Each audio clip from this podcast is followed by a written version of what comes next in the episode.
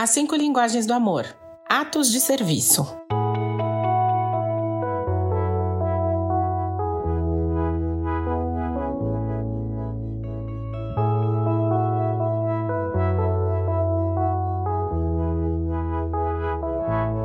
No livro As Cinco Linguagens do Amor, Gary Chapman escreve assim: Ações como preparar a refeição, colocar a mesa, lavar a louça, passar o aspirador, limpar a cômoda, trocar a fralda do bebê, tirar o pó da estante, manter o carro em condições de uso, pagar as contas, cortar a grama, levar o cachorro para passear, limpar a caixa de areia do gato e lidar com o proprietário da casa e as seguradoras são todos atos de serviço.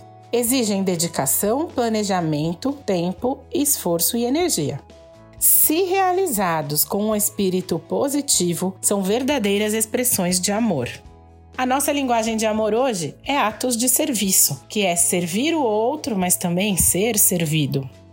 E apesar de a maioria dos atos de serviço estarem relacionados a tarefas da casa, existem outras maneiras de demonstrar o amor pelas pessoas que têm essa linguagem de amor.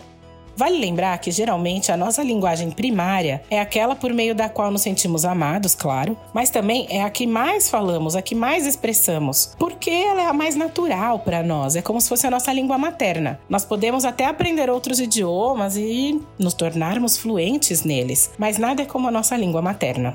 E quando focamos nas questões domésticas, pode haver um enorme descompasso nas relações.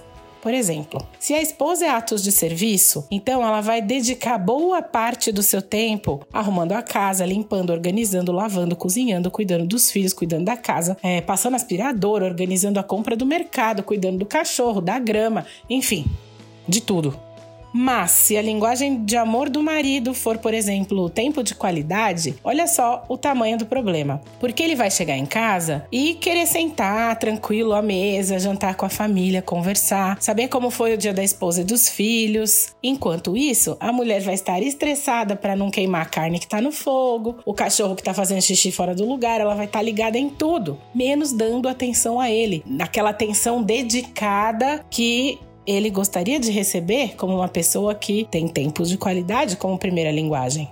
Não necessariamente ele quer chegar em casa e encontrar a casa um brinco, todo mundo cheirosinho de banho tomado. Mas ele também não quer chegar em casa e já correr para lavar a louça, tirar o lixo, dar banho na criança, sair para passear com o cachorro. Por mais que ele tenha esse espírito colaborativo e ele faça sim tarefas domésticas, naquele momento para ele o que importa é a comunhão, a conversa, a conexão, o estar junto, tendo um tempo de qualidade. Essa é a prioridade dele. Então, em casos como esse, como esse, esse exemplo, é grande a possibilidade de a esposa, com o tempo, se sentir sobrecarregada, sentir que falta colaboração do marido, enquanto ele vai se sentir deixado de lado pela esposa, porque ao ver dele, ela não lhe dá atenção.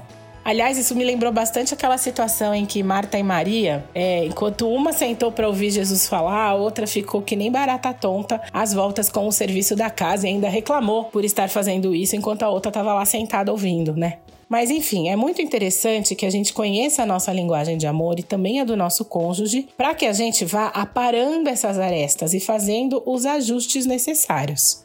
Agora, e quanto às crianças e os adolescentes? Como é que a gente aplica essa linguagem de amor de uma forma prática para eles?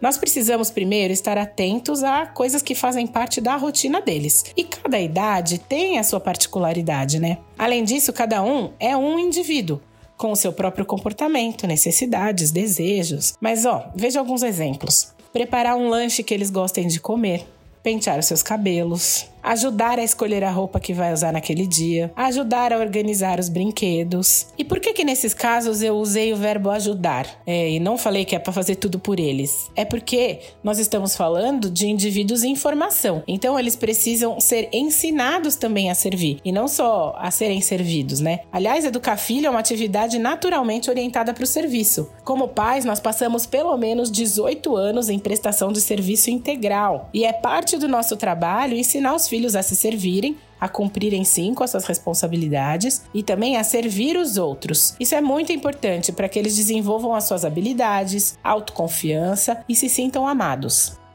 Na verdade, como seres humanos, boa parte de nós tem dificuldade em servir os outros. Muita gente acredita, inclusive, que isso seja humilhante, de uma forma negativa mesmo, pejorativa. Mas Jesus disse que o maior deve ser servo e que ele mesmo, Jesus, veio para servir e não para ser servido. Isso está lá em Marcos 10, 45. Então, todos nós precisamos aprender a servir.